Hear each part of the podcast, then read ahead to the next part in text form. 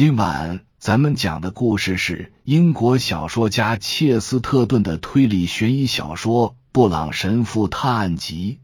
话接上回说道：“我肯定你知道这些。”弗朗博说道，“但我还没想明白这件案子的底细。这桩命案无法侦破。”布朗神父说道，“为什么无法侦破？”他的朋友追问道。因为这里根本就不存在需要侦破的谋杀案，布朗神父答道。听了这话，弗朗博惊诧不已，一时语塞。布朗神父平静的接着说：“告诉你一件怪事，我跟那个痛不欲生的女人聊了几句，但她在整个过程中根本就没提谋杀的事。”他只字没提谋杀，甚至都没暗示一下。他反复提及的只有亵渎圣物的字眼。随后，神父似乎突然想起了什么，话锋一转，问道：“你听说过地龙虎这个名字没有？”“怎么可能没听说过？”弗朗博大叫起来。不就是那个惦记着圣毒河的贼吗？我这次就是专门受命对付他的。他可是来到这个国家的最凶残、最胆大妄为的歹徒，一个爱尔兰人。当然，他属于那种极端反对教会的那种。他也可能加入了那些搞邪门歪道的秘密社团。总之，他喜欢玩些阴邪的花招，凡事都搞得让人毛骨悚然。而实际上，那些事原本并不像表面看来那么邪恶。在别的方面看，他并不算最邪恶的。他很少杀人，从不做残忍的事。但他总爱做些出人意料的事，让人们无比震撼。特别是像他自己一样反教会的人，像什么打劫教会或挖坟掘墓之类的，都不在话下。是啊，布朗神父如梦初醒，这就全对上号了。我早就该看清楚这里面的门道。我不明白，我们怎么可能一下子看清其中的奥妙？我们不过才调查了一个小时而已。弗朗博便白道：“在需要调查的情况出现之前，我就应该看穿了。”神父说道：“在你今天早晨来我家之前，我就应该想到这些了。你究竟是什么意思？”这说明，只是听电话里的声音会多么容易误导人啊！布朗神父回想着说：“今天早上我接到的三通电话，其实就代表着这件事的三个阶段。可我当时却觉得那都是些鸡毛蒜皮的小事罢了。一开始的时候，有个女人给我打来电话，叫我尽快赶到她的客栈。”那意味着什么呢？当然是老祖父快咽气了。然后他又打来电话，说无论如何我都不必再去了。那是什么意思？当然是老祖父已经咽气了，他安详的死在自己的床上，大概只是因为年龄太大，心脏衰竭了。之后。他又第三次打来电话，说无论如何还是需要我去一趟。那又是什么意思啊？那可就更有意思了。布朗神父稍停了片刻，又接着说道：“地龙虎这次又突发奇想，准备冒刺险。不过要想将这个疯狂的念头。”付诸实施需要十分巧妙的安排。他刚听说你不仅正在追踪他，要来护卫圣毒河，还很了解他以及他做事的方式。他还有可能听说过我有时会做你的帮手。他他想在中途拦住我们。为了做到这一点，他就想到了伪造一个谋杀案的计谋。他这招实在是够阴损的，但他并不是真的谋杀。他很可能连哄带吓唬，让他认清明摆着的事实，不过是利用一下尸体，又不会造成什么伤害。况且这是唯一能让他逃脱牢狱之灾的出路。不管怎样，他妻子很崇拜他，会为他做任何事。但是他同时又感到以那种方式吊起尸体实在太骇人听闻了。这就是他为什么后来要反复提及亵渎圣物的原因。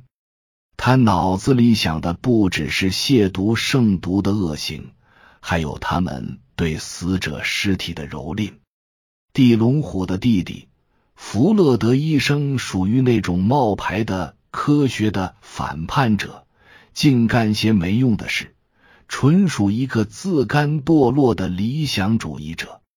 但他对地龙虎忠心耿耿，园丁邓恩也是这样。也许这么多人都对他忠心不二，这一点对他很有利。最初让我起了疑心的是件很小的事。弗勒德医生胡乱翻腾的那堆旧书里有一捆十七世纪的小册子，我刚好瞥见了一个标题：“斯塔福德勋爵的审判及行刑之真实声明。”你知道吗？斯塔福德勋爵是在天主教阴谋案中被处死的。而这个阴谋案一开始就留下了一桩历史谜案：埃德蒙·贝里·戈弗雷爵士之死。戈弗雷爵士被发现死在一条水沟里，但死因却迷雾重重。他身上存在被勒死的痕迹，但他同时又被自己的佩剑刺穿。我当时就想。那屋里有人，恐怕从中受到了启发，但他不可能会用这种方式去杀人，只会是用来布下一个迷局。后来我发现，花园里所有可怕的细节都体现了这一点。那些细节确实够触目惊心的，但整个场面并不是单单为展示邪恶，而是另有用意。因为他们必须尽可能的把这个迷惑人的场面布置的错综复杂、漏洞百出，确保我们在短时间内无法破解或者无法看穿其中的玄机。于是乎，他们就把可怜的老人从床上拽下，拖着他的尸体在花园里。做出各种他根本就不可能完成的动作，像什么单脚跳和侧手翻之类的。他们抛给我们的是个无解之谜。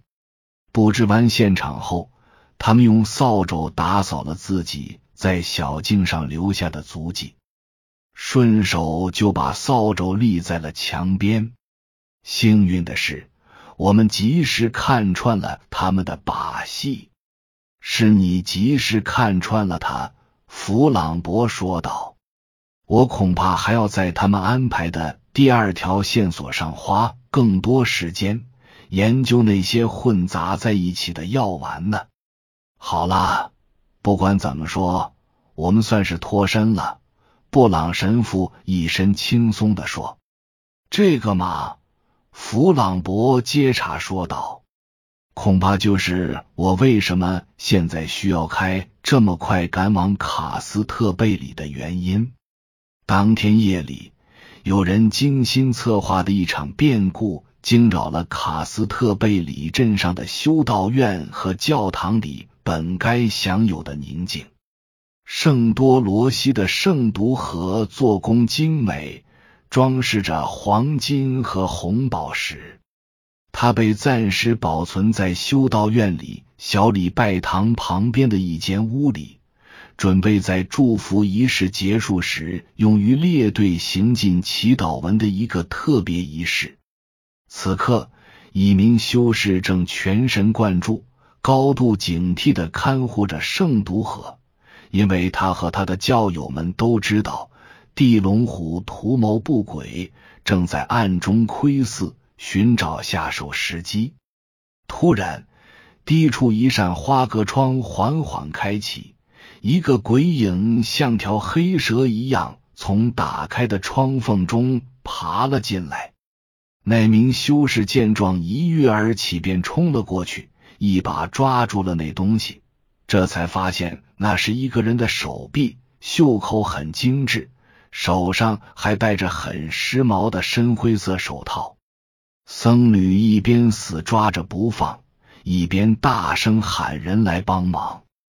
就在这时，一个人从他身后的门口冲了进来。抱起桌上一时没人照看的圣毒盒，几乎在同一瞬间，卡在窗户缝里的那条手臂被他揪断了。他愣愣的站在那里，看着手里的一根假肢。地龙虎以前就耍过这种花招，但这个修士却是平生第一次遇见这种事。幸亏这世上还有个人深谙地龙虎的诡计。就在地龙虎转身准备逃离现场时，长着鹦鹉八字胡的那个人赫然在门口现身，堵死了去路。弗朗博和地龙虎凝神屏气，四目相对，几乎像是互致军礼似的默默交流。与此同时。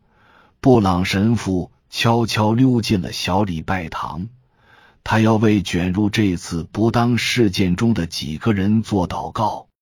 但见他面带笑容，看来心情不错。说实话，他对从精神上拯救地龙虎及其可叹的家庭并不悲观。应该说，在他看来，相对于众多体面的人。这家人获得拯救的希望更大。做完祷告，神父人由自己的思绪飘扬开来，他以更广阔的视角审视着这个地方，思量着这个事件。在洛可可式的华美小礼拜堂的尽头，在墨绿色大理石祭台前，身着深红色法衣。正为殉道者举行奉献礼的那群教士，在此刻也转换成了背景，衬托起一团火热的鲜红。那是如燃烧的炭火般镶在圣毒盒上的红宝石，也是圣多罗西捧在手心的鲜艳玫瑰。神父的思绪忽而又转向当天日间发生的奇诡事件。想到了曾帮忙亵渎圣物，并因此心惊肉跳的红发女人。不管怎么说，他想圣多罗西也有个异教徒的恋人，但他并不能控制住多罗西，更没能摧毁他的信仰。他死于自由，并为真理而献身。后来，他从天堂给他送来了玫瑰花。神父抬眼望去，透过缭绕的青烟和闪烁的灯光，看到祈求天主赐福仪式已经进入尾声，即将开始列队行进仪式。此时此刻，他感到永恒岁月沉积的世间万物和传统如排山倒海般一幕接一幕的涌入他的脑海，在他们的上方。那个崇高的圣毒河，如同永不熄灭的火焰光环，仿佛从人类暗夜中升起的太阳，驱散了弥漫在穹顶的阴影，照耀着宇宙间的黑暗谜团。有些人确信那个谜团也是一个无解之谜，但另外一些人却坚信这个谜题只有一个答案。圣毒 （relic） 狭义的圣毒指劣品圣人或真福的遗体或者遗骨；广义的圣毒不仅包括上述遗体或遗骨，还包括圣人的遗物或与遗体接触过的物品。保存圣毒的圣毒盒或圣体匣通常是透明的，供信徒敬拜。译注：圣多罗西 （Saint Dorothy） 或圣多罗泰亚，意大利语 Dorothea，是天主教中园丁和新娘的主保。他曾生活在小亚细亚卡帕多西亚古王国 （Cappadocia）。凯撒利亚 （Caesarea） 是，在罗马皇帝戴克里先 （Diocletian） 公元二百八十四至三百零五年迫害基督徒的运动中被处死，成为殉道者。译注：郁金香树 （Tulip Tree） 及北美鹅掌楸，世界珍贵树种之一。十七世纪从北美引种到英国，其黄色花朵形似杯状的郁金香，故被欧洲人称为郁金香树。译注：犹大树 （Judas Tree） 及南欧紫荆，学名 Cercis lycostrum，属于苏木亚科紫荆属的一种落叶乔木，其高度不超过十米。原产于南欧和西亚，叶子较圆，绿色带微蓝，先开花后生叶。根据传说，出卖耶稣的犹大是在这种树上吊死的，这使树木因此感到羞耻，以至于白色的花全都变成了紫红色。译注：吸烟帽 （smoking cap）。通常是绅士们居家时带着吸烟，以防止吸烟时头发沾上烟味，或者保暖的帽子，盛行于一八四零至一八八零年间。有时会配以吸烟夹克，但后者的应用并不普遍。译注：引自英国浪漫主义诗人塞缪尔·泰勒·科勒律治。Samuel Taylor Coleridge，一七七二年十月二十一日至一八三四年七月二十五日得代表作之一《忽必烈汗》。原文：A savage place, as holy and enchanted as air beneath a waning moon, was haunted by a woman wailing for her demon lover。译注：以上是由奶锅大叔给您播讲。感谢收听，每天晚上二十一点三十三分准时开聊。